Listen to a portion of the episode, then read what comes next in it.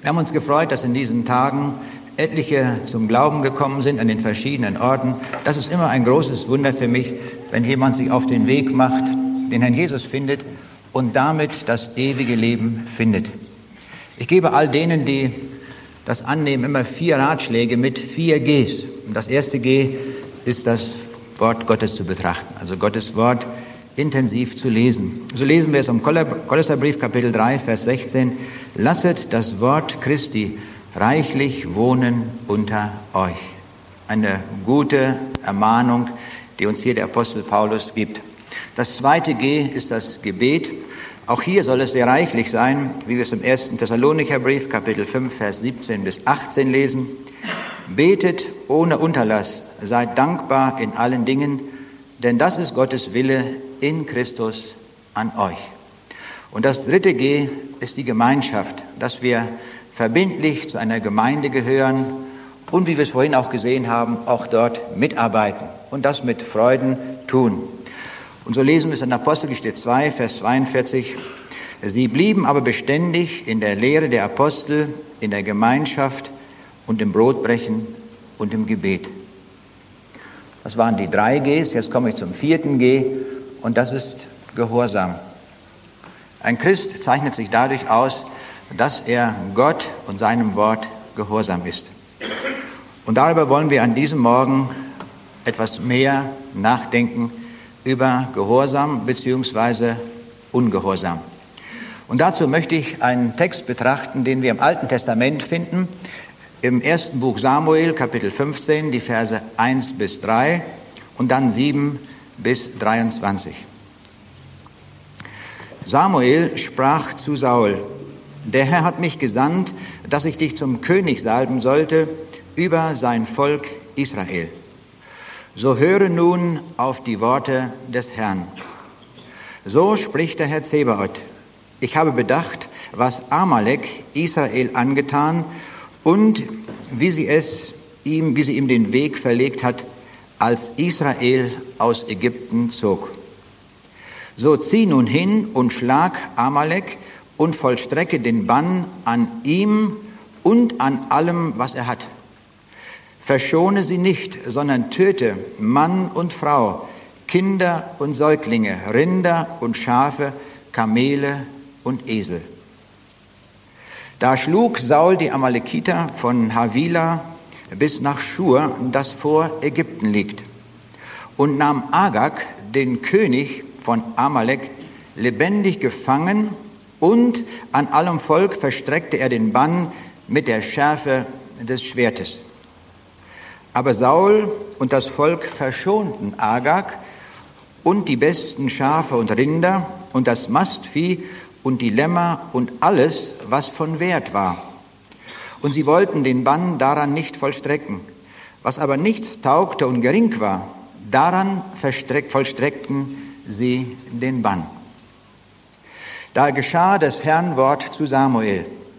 Es reut mich, dass ich Saul zum König gemacht habe, denn er hat sich von mir abgewandt und meine Befehle nicht erfüllt.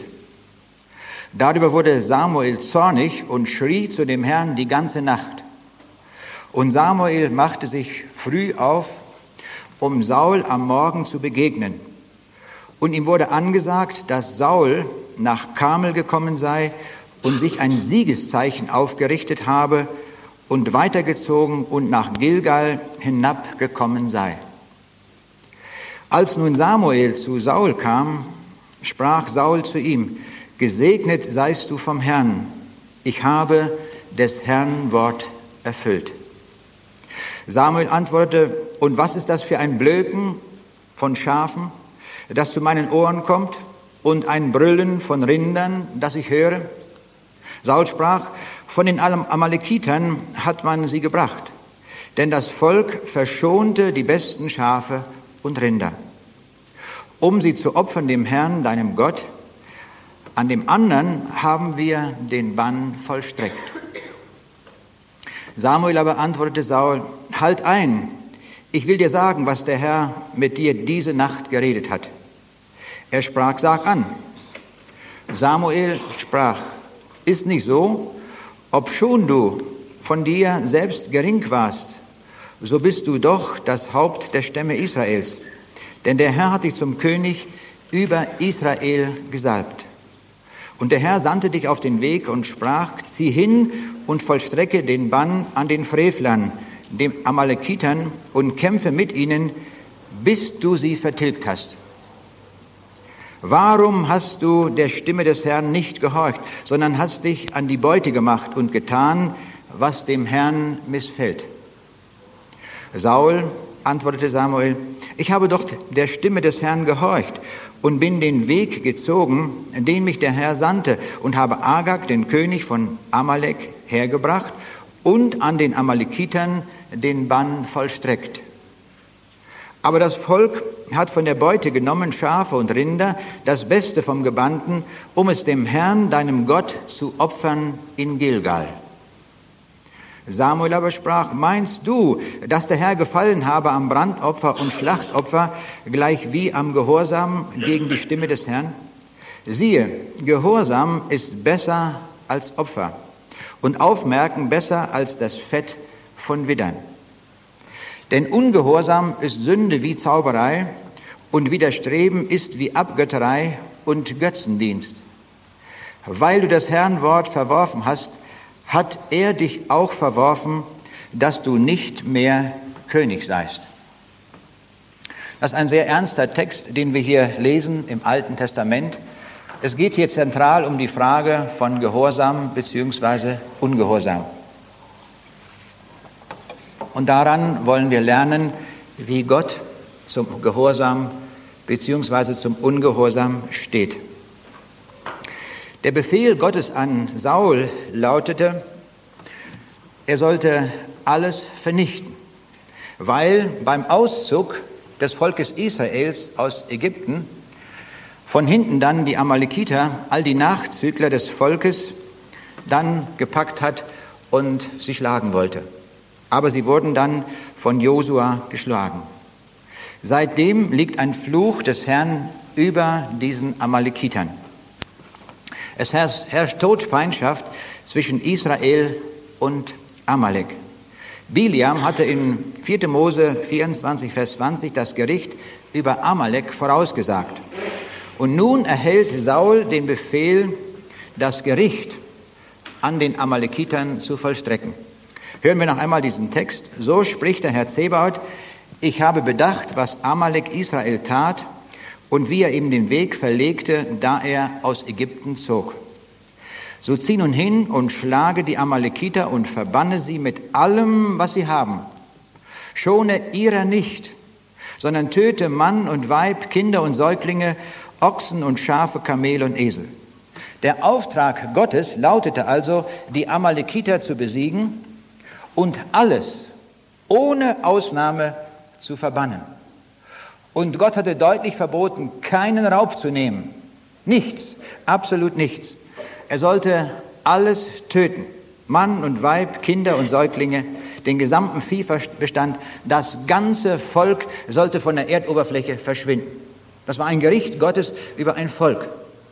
Wenn wir darüber nachdenken und ich über diesen Text denke, dann wird mir manchmal ganz schummrig vor Augen und ich denke, das hätte Gott eigentlich auch mit dem deutschen Volk tun können. Was haben wir als deutsches Volk doch getan an Israel? Wir haben sechs Millionen aus dem Volk Gottes einfach ausgerottet. Unbarmherzig. Da hätte Gott auch diesen Bann über das deutsche Volk sagen können, ich will dieses Volk nicht mehr auf der Landkarte sehen, sie sollen von der Erde verschwinden, ich setze das Gericht darauf. Und dann freue ich mich aber, dass Gott Barmherzigkeit hat gegeben und er hat unserem Volk nochmal Gnade gegeben. Und er ruft auch Menschen aus dem deutschen Volk in die Nachfolge hinein, so wie alle Völker der Erde, ohne Ausnahme. Das ist die große Gnade Gottes, dass er uns alle ruft und dass er uns alle lieb hat und dass er alle will und dass wir uns auf den Weg zu ihm machen. Aber schauen wir uns jetzt mal das Tun des Sauls an. Was tut er? Er führt Teilbefehle aus. Er schlägt zwar die Amalekiter, er tötet das Volk, aber den König, den Agag, den kassiert er. Also das ist natürlich eine super Sache. Wenn ich mir den Agag schnappe und den König habe, das ist natürlich eine Siegestrophäe. Das ist natürlich ein Zeichen meines Sieges. Ich habe gekämpft gegen das Volk. Gott hat mir den Sieg gegeben, denn er hat mir den Auftrag gegeben, dorthin zu gehen. Ich habe gesiegt.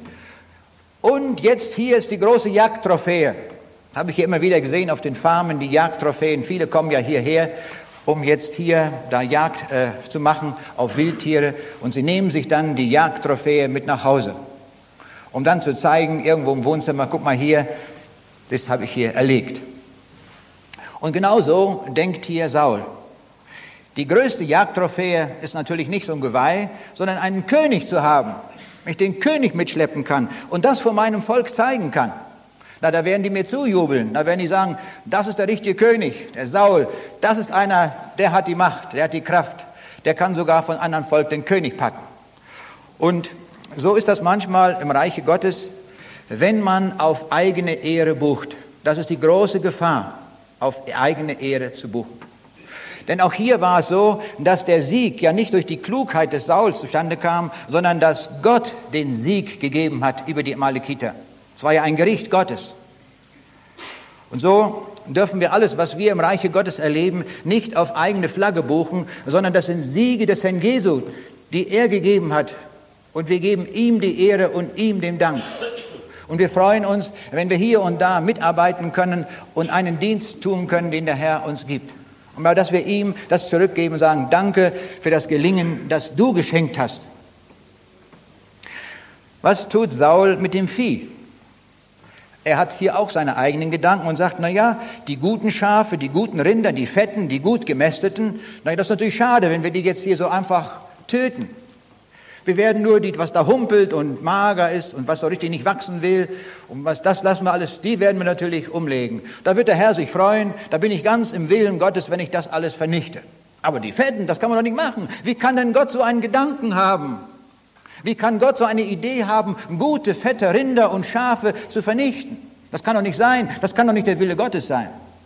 Und so kassiert er alle diese dicken, fetten Rinder und nimmt sie mit und schleppt sie nach Hause und zeigt dem Volk, was er für eine riesige Beute gemacht hat. Aber er bedenkt nicht, dass Gott etwas anders gesagt hatte. Er handelt nach eigenem Gutdünken und zwar entgegen dem Willen Gottes und damit befindet er sich mitten im Ungehorsam. Gott sieht das ganz anders an.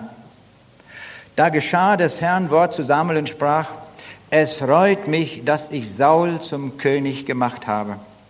Denn er hat sich mitten, er hat sich hinter mir gewandt und meine Worte nicht erfüllt.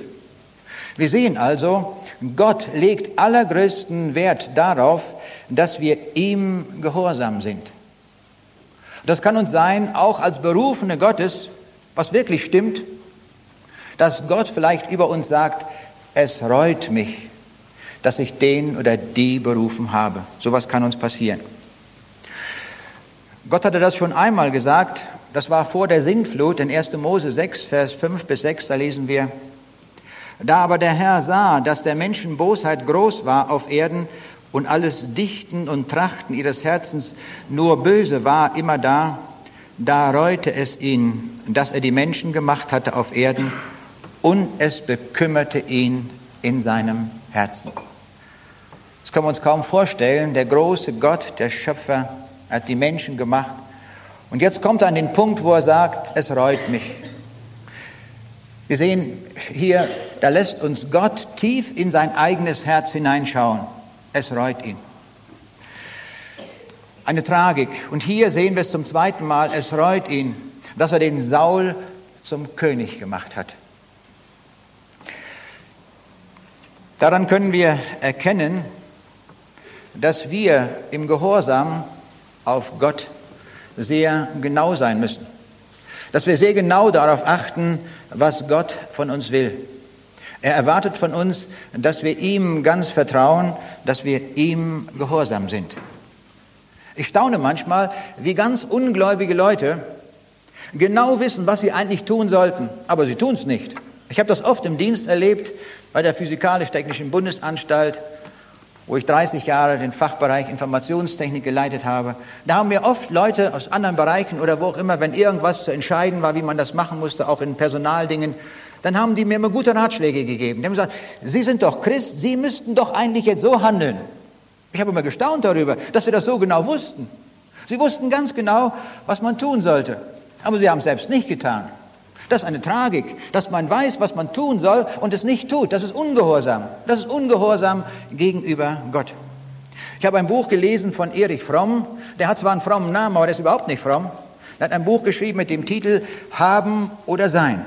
Und er bekennt sich als Psychoanalytiker für den humanistischen Menschen und er sagt, für ihn ist wichtig, sind wichtig die nicht göttlichen Religionen, wo also kein Gott vorkommt. Also er sagt, der Buddhismus und alle möglichen Vorstellungen, die es da gibt, das wäre etwas, was die Menschheit haben sollte. Und er lehnt alles ab, was irgendwie mit Gott zu tun hat. Und dann schreibt er in diesem Buch merkwürdigerweise, wie die Christen im christlichen Abendland sich verhalten sollten. Und er nimmt dann Stellung zum Beispiel zu der Olympiade. Und da habe ich gestaunt, wie er die Sache auf den Punkt gebracht hat. Und er sagt, die Popularität der Olympiade ist an sich schon ein Ausdruck des westlichen Heidentums. Sie ist eine Feier zu Ehren des heidnischen Helden, des Siegers, des Stärksten, des Durchsetzungsfähigsten.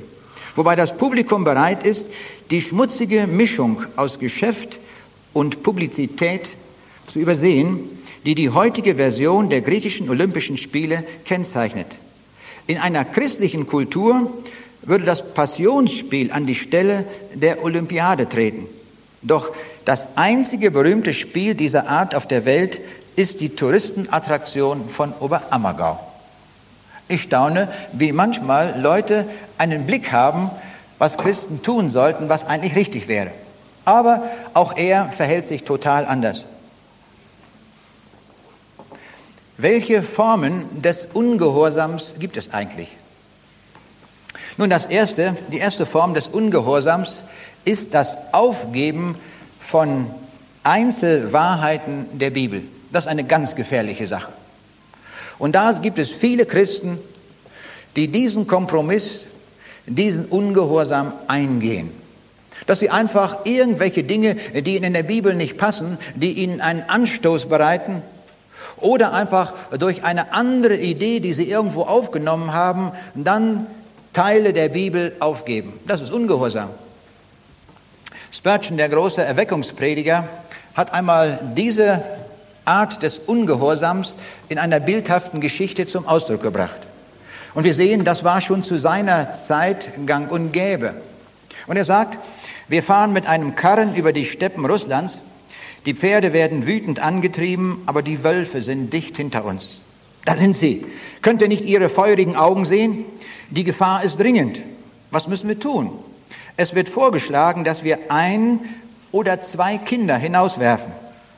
Bis sie das Baby gefressen haben, werden wir einen kleinen Vorsprung gewonnen haben. Aber sollten sie uns wieder einholen, was dann? Nun, tapferer Mann, wirf deine Frau hinaus. Alles, was ein Mann hat, lässt er für sein Leben. Hiob 2, Vers 4. Man kann sogar biblisch begründen. Man muss nur bedenken, das hat der Teufel gesagt. Gebt fast jede Wahrheit auf in der Hoffnung, eine zu retten. Werft die Inspiration der Bibel hinaus und lasst sie die Kritiker verzehren. Hier wird es ein schönes Fest der Wölfe geben. Er hat das gut auf den Punkt gebracht. Gefällt mir gut. So ist das nämlich. Wir sagen dann, das können wir ruhig aufgeben. Der Schöpfungsbild ist doch gar nicht so wichtig, ob das nun sechs Tage waren oder wie. Können wir doch ruhig aufgeben. Wir können doch einfach ganz locker die Evolution übernehmen. Ist doch gar keine Frage. Können wir doch tun.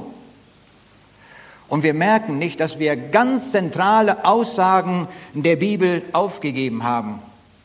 In Swakopmund kam ein Arzt an einem Abend zu einem Gespräch und er sagte, wissen Sie, ich will Ihnen sagen, ich habe das ganze Alte Testament abgeschrieben. Für mich ist nur noch das Neue Testament gültig. Oh, ich sage, das ist aber witzig, sage ich. Da wissen Sie gar nicht, wo die Welt herkommt. Sie wissen gar nicht, dass es einen Sündenfall gegeben hat. Sie wissen ganz zentrale Dinge überhaupt nicht, wenn Sie das machen.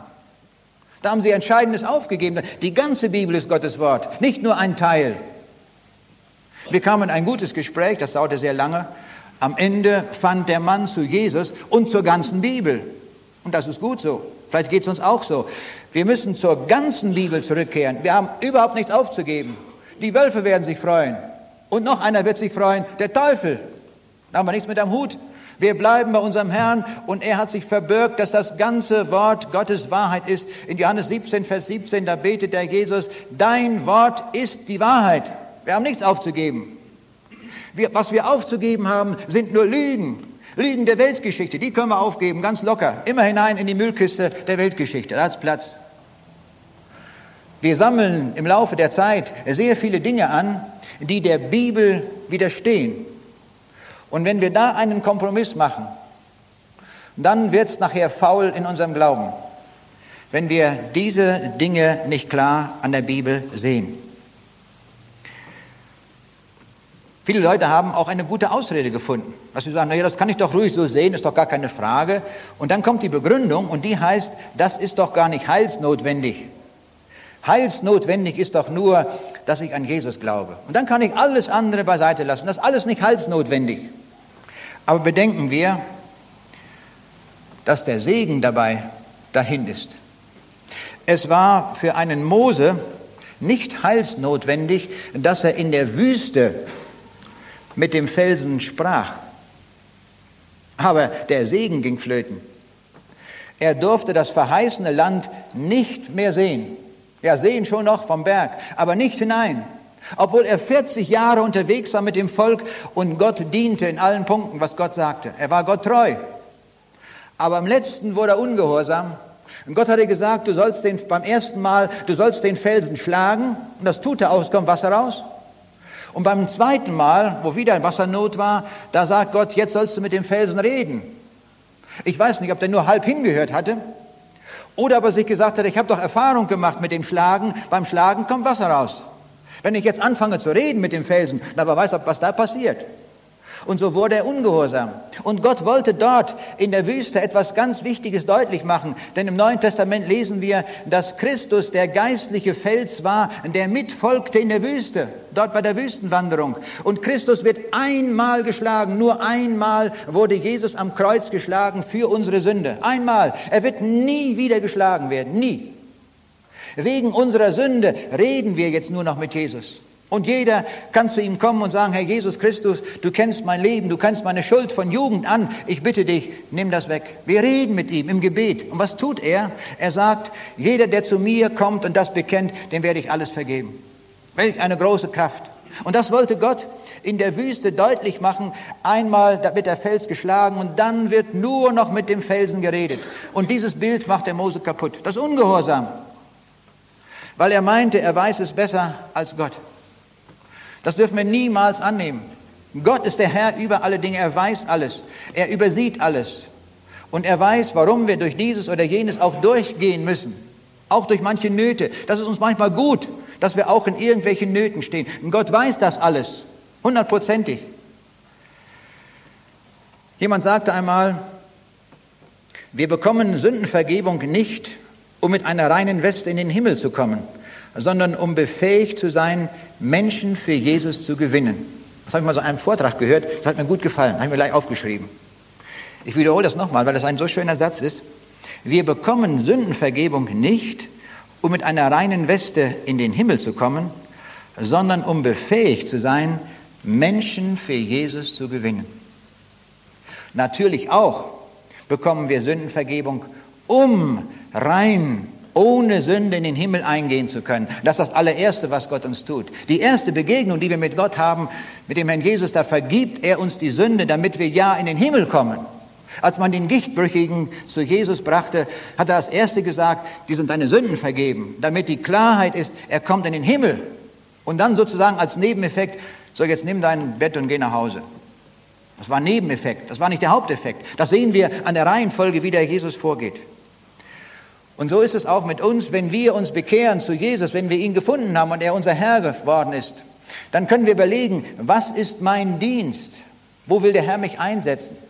Niemals mit Zwang, dass wir das Ja richtig verstehen, niemals, sondern aus Freuden, dass wir sagen, ich habe, bin so reich geworden, ich bin so unvorstellbar reich geworden. Ich habe das neulich in Omaruru gesagt in der Veranstaltung. Ich sage, und wenn wir hier jetzt so einen ganzen Sack voller Diamanten kriegen würden, dann wäre das alles nur Gelumpe, weil wir im Tode wird das alles auf Null gehen. Der ganze Wert geht auf Null zurück. Wir haben nichts davon. Aber wenn wir heute eine Entscheidung für Jesus treffen, dann gewinnen wir einen ganzen Himmel in alle Ewigkeit. Da sind Diamanten nur Plunder dagegen. Das ist wirklich Reichtum, wenn wir den Herrn Jesus finden und sagen können, ich habe von Gott alles bekommen, was er zu vergeben hat, einen ganzen Himmel in Ewigkeit. So reich kann man werden in diesem Jesus Christus. Das ist großartig. Und wenn wir den Himmel geschenkt bekommen haben, dann sollte es eine ganz natürliche Frage sein, wo ist meine Aufgabe, wo ist mein Dienst, wie kann ich dem Herrn dienen? Wie tue ich das? In Braunschweig besuchen wir immer einen alten Mann, der ist über 80 Jahre alt, der kann sich nur noch sehr wenig bewegen. Und wenn wir ihn besuchen, dann sagt er immer wieder, wir beten für euch jeden Tag, damit, wo ihr auch seid in der Welt, dass Menschen zum Glauben kommen. Und wenn hier in diesem Land Menschen zum Glauben gekommen sind, dann ist das ein Dienst, der auch zustande gekommen ist durch diesen Mann, der jeden Tag betet. Das ist seine Aufgabe. Er kann nichts anderes mehr groß tun, aber beten kann er. Und er sagt, er betet den ganzen Vormittag für alle möglichen Leute. Ein großartiger Dienst, den dieser Mann wahrnimmt. Wir waren in Moskau gewesen, haben eine, eine Frau kennengelernt aus Usbekistan. Und diese Frau ist dort in einer islamischen Familie geboren und ganz streng muslimisch erzogen worden. Mit aller Härte und Schärfe des Gesetzes, was dort üblich ist. Und dann kam sie nach Moskau zum Studieren. Sie geht eines Tages auf den Arbat, das ist eine große Straße mit vielen Händlern an der Straße, die dort irgendwelche Dinge verkaufen. Und da steht an der Ecke ein Mann und der predigt das Evangelium. Und diese Frau stellt sich dorthin, hört zu und sagt, das ist es. Das ist es, was der Mann sagt. Es gibt einen Herrn, es gibt Gott, es gibt Jesus Christus, der mich liebt und mich von allen Zwängen befreit, von allen Gesetzeskulturen und was wir alles, was ich erlebt habe in meinem Leben. Das ist es. Und sie geht auf den Mann zu und sagt, Sie müssen unbedingt zu mir nach Hause kommen. Sie müssen mir mehr erzählen von dem Evangelium. Das will ich unbedingt mehr hören. Das reicht mir nicht, das, was hier auf der Straße gesagt worden ist. Da haben die einen Termin ausgemacht.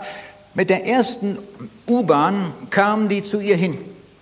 Und dann hat dieser Mann den ganzen Tag, von morgens bis abends, bis die letzte, letzte Metro fuhr, hat dieser Mann, dieser jungen Frau das Evangelium erklärt.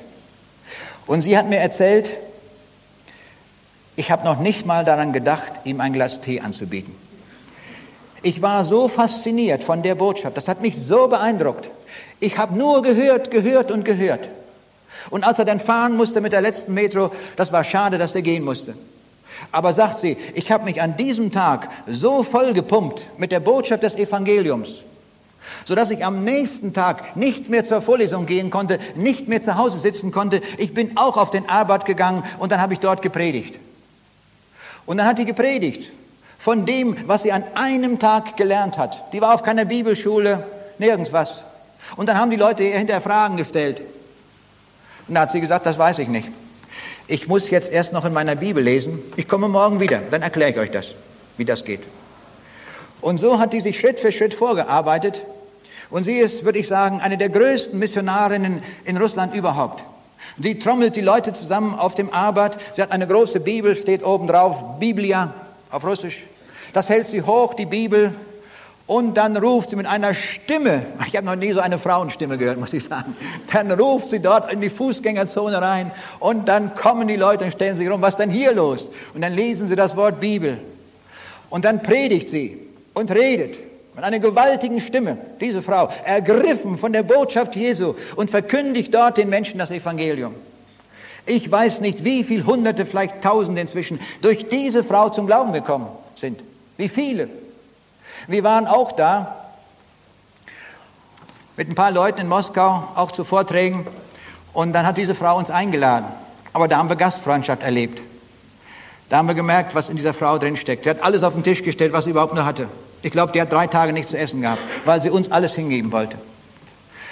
Und das, obwohl sie dem einen Mann, dem sie so viel zu verdanken hat, nicht mal ein Glas Tee angeboten hat. Aber so fasziniert war die von der Botschaft. Und dann gingen wir raus an dem einen Tag auf dem Arbeit und dann sagte sie zu mir, ja, du sollst auch mal predigen auf dem Arbeit. Ich sage, ich habe noch nie auf der Straße gepredigt, das kann ich nicht. Ich habe immer nur in Gemeinden und an Universitäten, das habe ich schon gemacht. Und da sagt diese Frau ganz kühn und sagt sie, hier, passt mal auf, Leute, hat sie erstmal die Leute zusammengetrommelt, da standen 100 Leute etwa. Dann hat sie gesagt, hier, da sind ein paar Leute aus Deutschland gekommen und die wollen euch jetzt ein Grußwort sagen. Nun hört mal hin. Und dann stand ich da. Ne? Da habe ich erstmal ein Grußwort gesagt, gesagt, grüße euch hier aus Deutschland, wir sind hier, wir halten hier Vorträge. Und dann habe ich einfach ein Bibelwort genommen und darüber geredet. Und dann merkte ich, wie die Leute zuhörten, fasziniert guckten die alle. Ja, ich habe sogar so gemacht am Ende, ich glaube, ich habe 40 Minuten da gepredigt, wo ich das nie gemacht habe auf der Straße. Einfach so frei weg. Die Leute hörten zu. Man merkt, wenn man in die Augen der Leute reinguckt und sie wollen das hören, wie sie es annehmen. Und ich habe auf der Straße einfach gerufen, Leute, wer will das annehmen, diesem Jesus folgen? Hebt die Hand hoch, dann gingen die Hände hoch, dort auf der Straße. Gewaltig. Was Gott tut, muss man zur Ehre Gottes sagen. Und diese Frau predigt Jahr aus, Jahr ein jetzt schon. Und im Winter, wenn es kalt ist, in Moskau sehr kalt im Winter, dann geht sie auf den Bahnhöfen. Und dort auf den Bahnhöfen ist so, die Züge, die fahren nicht so wie in Deutschland. Wenn der Zug 8.20 Uhr abfahren soll, dann kommt schon mal, dann meckern die Leute schon, wenn er 8.25 Uhr abfährt. Aber in Moskau nicht. In Moskau hat ein Zug drei Stunden, vier Stunden, auch fünf Stunden Verspätung. Und dann sitzen die dort auf dem Bahnhof und lungern da rum, haben Langeweile. Und dann im Winter, nicht wahr, da geht die hin zu den Leuten. Sie trommelt sie dort im Bahnhof zusammen und sagt, Leute, ich habe was Wichtiges euch zu sagen, kommt einmal her. Und dann predigt sie diesen Leuten das Evangelium. Und die haben Zeit. Der Zug, der kommt erst in ein paar Stunden. Und dann sind die froh, dass sie was hören können. Und das beeindruckt mich hier, diese Frau, wie die also das da einfach im Gehorsam umsetzt, so wie Gott sie gerufen hat. Das ist großartig. Jetzt sehen wir hier bei dem Saul, der macht etwas Trickreiches. Er macht, er betreibt Ersatzgehorsam. In Deutschland gibt es ja Ersatzdienst für Leute, die zum Militär müssen, dann können die Ersatzdienst machen. Und sowas hat der Saul schon erfunden, Ersatzdienst. Und als Samuel zu Saul kommt, begrüßt er ihn natürlich in ganz frommer Rede und sagt, gesegnet seist du dem Herrn, ich habe das Herrn Wort erfüllt. Ganz fromm redet er da. Aber Saul, äh Samuel erkannte seine fromme Lüge und überführt ihn. Und er sagt, was ist denn das für ein Blöken der Schafe in meinen Ohren und ein Brüllen der Rinder, das ich da höre? Du hast sie ja geklaut, du hast Raub genommen, Du bist ungehorsam. Du hast Ersatzgehorsam betrieben. Und dann sagt er, ja, die besten Schafe und Rinder haben wir um des Opfers willen des Herrn deines Gottes verschont. Und die anderen haben wir verbannt. Jetzt wird er super fromm. Jetzt sagt er, ja, jetzt geht's ran, nicht wahr? Diese fetten Rinder natürlich, die werden wir jetzt dem Herrn opfern. Natürlich, ganz fromm. Und das Volk wird sagen, meine Güte, ist das ein frommer Mann, dieser Saul. Das ist ja ein super frommer Mann. Jetzt macht er ein großes Opfer dem Herrn. Aber Ungehorsam, wie wir hier sehen, ist nur eine fromme Tarnfarbe. Er hat sich nur fromm angestrichen. Gott erkennt diesen Mann, was er wirklich tut. Er betreibt Ungehorsam. Und so ist das manchmal. Ich freue mich, wenn Menschen bereit sind, für den Dienst des Herrn zu opfern. Denn Gott sagt, einen fröhlichen Geber hat Gott lieb. Aber es steht auch geschrieben in Sprüche 21, Vers 3, Wohl und Recht tun ist dem Herrn lieber als Opfer. Das zu tun, was der Herr will, das ist ihm lieber. Und das wird auch dem Saul durch Samuel gesagt. Meinst du, dass der Herr Lust habe am Opfer und Brandopfer? wie am Gehorsam gegen die Stimme des Herrn? Siehe, Gehorsam ist besser dein Opfer und Aufmerken ist besser als das Fett von Widdern. Gott erlaubt uns keinen Ersatzdienst.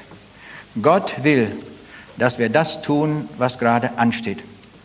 Wir haben früher mal Zeltmission gemacht und bei der Zeltmission gibt es dann auch Arbeit. Da muss man das Zelt aufstellen und Bänke hinstellen. Da gibt es viel zu tun. Nun, manche, die sind sehr geschickt, die machen also diese bautechnischen Dinge, wie die Kabel verlegt werden. Das kann nicht jeder, da muss man Kenntnis haben. Aber Bänke reintragen und so weiter, das kann jeder tun. Und da war ein Mann, da waren, war viel zu tun, wir hatten zu wenig Leute. Und da war einer, auch ein ganz frommer Mann, und haben ihn gefragt, ob er nicht auch mithelfen will hier beim Aufbau. Er kann ja Bänke hinstellen. Oder. Nein, sagte, das mache ich nicht. Nein, nein. Aber kommt her, ihr habt da 50 Mark, nicht wahr? Und dann ist okay für mich, ich gehe wieder. Das war so typisch Ersatzdienst. Es lag etwas Besonderes an, wo Arbeit gebraucht wurde im Reiche Gottes und er treibt Ersatzdienst.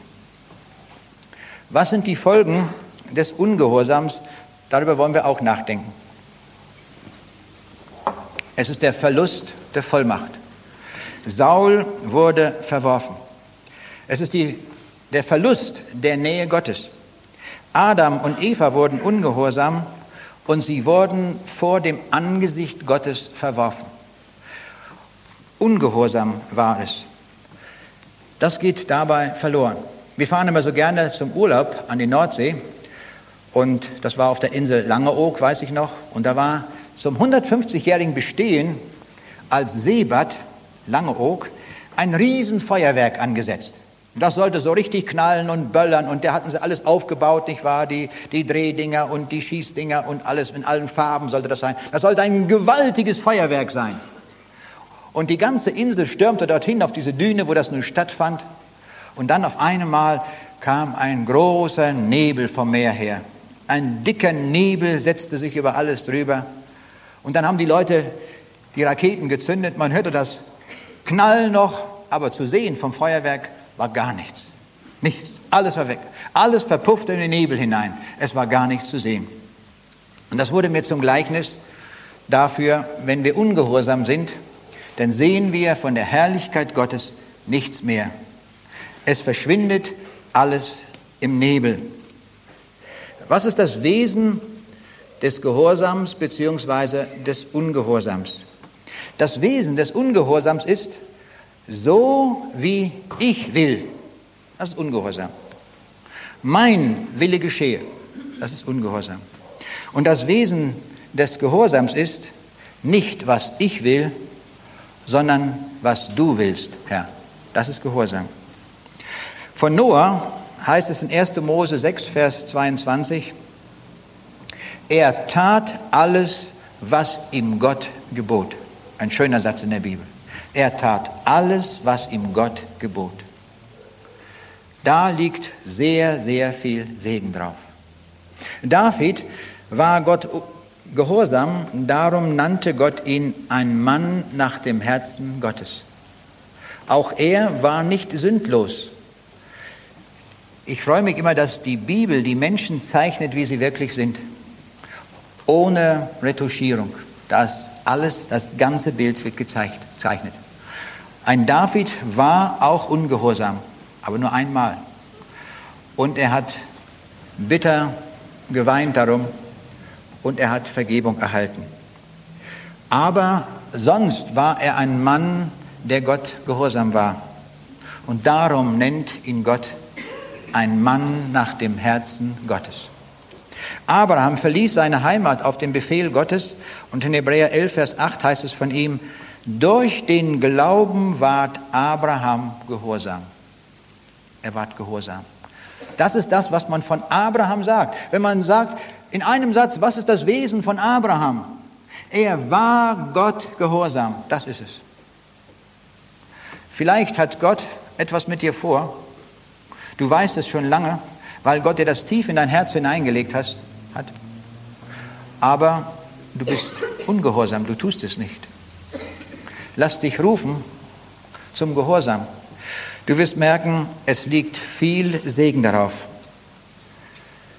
Als Petrus auf das Wort Jesu hin seine Netze auswarf, wurde es ihm zum großen Segen, obwohl dort zu der Zeit gar keine Fische zu erwarten waren. Aber auf das Wort des Herrn hin, das war das Entscheidende, auf des Herrn Wort hin ging er und tat. Er wurde gehorsam. Und das war Segen. Das ist großartig. Ich habe mich so gefreut hier in diesem Gottesdienst, dass hier Mitarbeiter benannt wurden. Und das sind Mitarbeiter, von denen man vielleicht, wie es auch gesagt wurde, überhaupt nichts sieht, was sie tun. Man sieht nur ihre Werke, man sieht den Schaukasten, man sieht die Botschaft, die hier steht. Oder all die Dienste, die gemacht werden. Es ist kaum zu sehen. Und doch sind sie, wirken sie im Auftrag des Herrn. Es kommt überhaupt nicht darauf an, ob das irgendwo steht. Der Herr weiß alle Dinge, was wir tun. Und wenn wir so im Gehorsam unser Werk tun, dann ist das einfach in einem großen Segen. Er kann jeden gebrauchen, das ist das Schöne. Es gibt keinen, den er nicht gebrauchen kann, das ist großartig. Ich habe mich so gefreut, als der Hannes sagte, dadurch wissen die Leute dann auch, wann sie Geburtstag haben. habe mich sehr gefreut. Es ist schön, dass wir sowas auch fröhlich sagen können und das so herausstellen können. Wunderbar. Jetzt komme ich zum Vorbild des Gehorsams. Und das größte Vorbild des Gehorsams, das ist Jesus. Von ihm heißt es im Philipperbrief Kapitel 2, er erniedrigte sich selbst und ward gehorsam bis zum Tode, ja zum Tode am Kreuz. Und jetzt kommt ein Darum. Darum hat ihn auch Gott erhöht und hat ihm den Namen gegeben, der über alle Namen ist, weil er gehorsam war. Das wichtigste Wort, wenn wir sagen, ist das Wort darum. Darum, weil er Gott gehorsam war. Vollmacht im Reiche Gottes ist immer verknüpft mit Gehorsam. Das müssen wir wissen. Wenn wir einen Dienst tun wollen für den Herrn, dann fragt der Herr nicht, wie viel Geld wir gegeben haben oder was wir alles sonst gemacht haben. Was wir auf unser Konto irgendwo buchen können, ist gar nicht so wichtig. Der Herr fragt uns in unserem Herzen, ob wir ihm gehorsam sind. Das ist das Geheimnis aller Vollmacht. Das ist wichtig, dass wir das sehen. Und der Jesus sagt in Matthäus 7, Vers 24, Darum, wer diese meine Rede hört und tut sie, der gleicht einem klugen Mann, der sein Haus auf den Felsen baute. Tue es, was der Herr sagt. Was sagt der Herr uns heute Morgen? Ich meine ganz sicher, dann ist das vielleicht dein Auftrag, nötigt sie hereinzukommen. Dass wir den in die Hand nehmen und sagen, komm mal her, du musst auch reich werden. Du kannst heute unendlich reich werden. Du kannst den Himmel gewinnen. Ich komme mit mit dir, dass du reich wirst. Nötigt sie hereinzukommen. Das ist ein Auftrag, den wir wahrnehmen können. An einen Menschen, von dem wir wissen, der ist hier und er hat den Schritt über die Linie noch nicht getan. Und die Bibel sagt in Apostel 16, Vers 31, Glaube an den Herrn Jesus, so wirst du und dein Haus selig. Tue das, nimm es an, werde selig. Ergreife den Himmel. Ist die Botschaft. Frohen Herzens nimm den Himmel an. Es sind noch freie Plätze im Himmel. Das ist wunderbar. Wenn es keine freien Plätze mehr gibt, dann bleibe ich zu Hause. Dann ist der Himmel gebucht. Aber solange es freie Plätze gibt, wollen wir hinausgehen und die Menschen rufen. Zu Jesus rufen, dass sie das ewige Leben haben. Ich habe neulich in einem Gottesdienst von Aussiedlern ein sehr schönes Gedicht gehört. Das hat jemand wunderbar vorgetragen. Das hat mir sehr gut gefallen. Ich ging hinterher hin und ich sage, das Gedicht möchte ich haben, das möchte ich anderweitig auch verwenden. Das hat mir sehr gut gefallen. Und das lese ich jetzt hier zum Schluss noch einmal vor. Wir rufen die Letzten zu Jesus, solange die Gnade noch währt, solange die Sonne noch scheint und Liebe den Sünder begehrt. Wir rufen die Letzten zu Jesus und tragen die Botschaft ins Land. Es drängt uns die Liebe zu Christus. Er hat uns als Boten gesandt. Wir rufen die Letzten zu Jesus und können es laut dieser Zeit. Nur einzig das Blut seines Kreuzes die Herzen von Sünde befreit. Wir rufen die Letzten zu Jesus, verschließt nicht Auge noch Ohr schon steigt aus dem Abgrund der Schatten der künftigen Gerichte empor. Wir rufen die Letzten zu Jesus, weil Gnade den Sünder noch lädt. Wir bitten dich herzlich, komm heute. Bald ist es für ewig zu spät. Lassen wir uns rufen. Ich möchte beten mit uns. Herr Jesus Christus, danke für deinen Ruf an uns, für deinen liebenden, rettenden Ruf. Du warst am Kreuz und hast alle Sünde getragen. Und du hast es im Gehorsam getan, im Gehorsam gegenüber dem Vater. Danke, dass du durchgehalten hast, dass du nicht vom Kreuz gestiegen bist, wie die Leute es dir empfohlen haben. Du hast durchgehalten und hast damit für uns den Himmel erworben. Herr Jesus, nun gib, dass wir uns auf den Weg machen und das annehmen, dass wir dir gehorsam sind. Du rufst uns Gehorsam zu, dass wir gehorsam sind und dann mit einem großen Segen nach Hause gehen können und dass wir den Himmel gefunden haben. O Herr, wie bist du groß, dass du uns so reich machen willst an diesem Morgen. Danke dafür, Herr Jesus Christus, und hilf uns, ehe es für uns zu spät wird. Danke, Herr, dass wir dein liebendes Rufen annehmen können und uns zu dir hin auf den Weg machen können. Amen. Ich werde gleich nach dem Gottesdienst dort durch die Haupttür rausgehen und dann links haben wir Räume mit vielen Stühlen. Und wer sagt, ich möchte dem Herrn gehorsam sein und dem Ruf folgen, der möge dorthin kommen und wir werden zusammen beten und er kann als ein Gesegneter nach Hause gehen, weil der Herr segnen möchte. Wenn jemand ein Gebet braucht in irgendeiner Sache, in einer Not, kann er auch kommen. Was immer auch das Anliegen ist, möge einfach dorthin kommen. Es können auch mehrere gleichzeitig kommen, gar keine Frage. Ob da drei oder vier oder sieben oder 28 kommen, der Herr sieht in jedes Menschenherz hinein und möchte erretten. Unter uns, in unserer Mitte.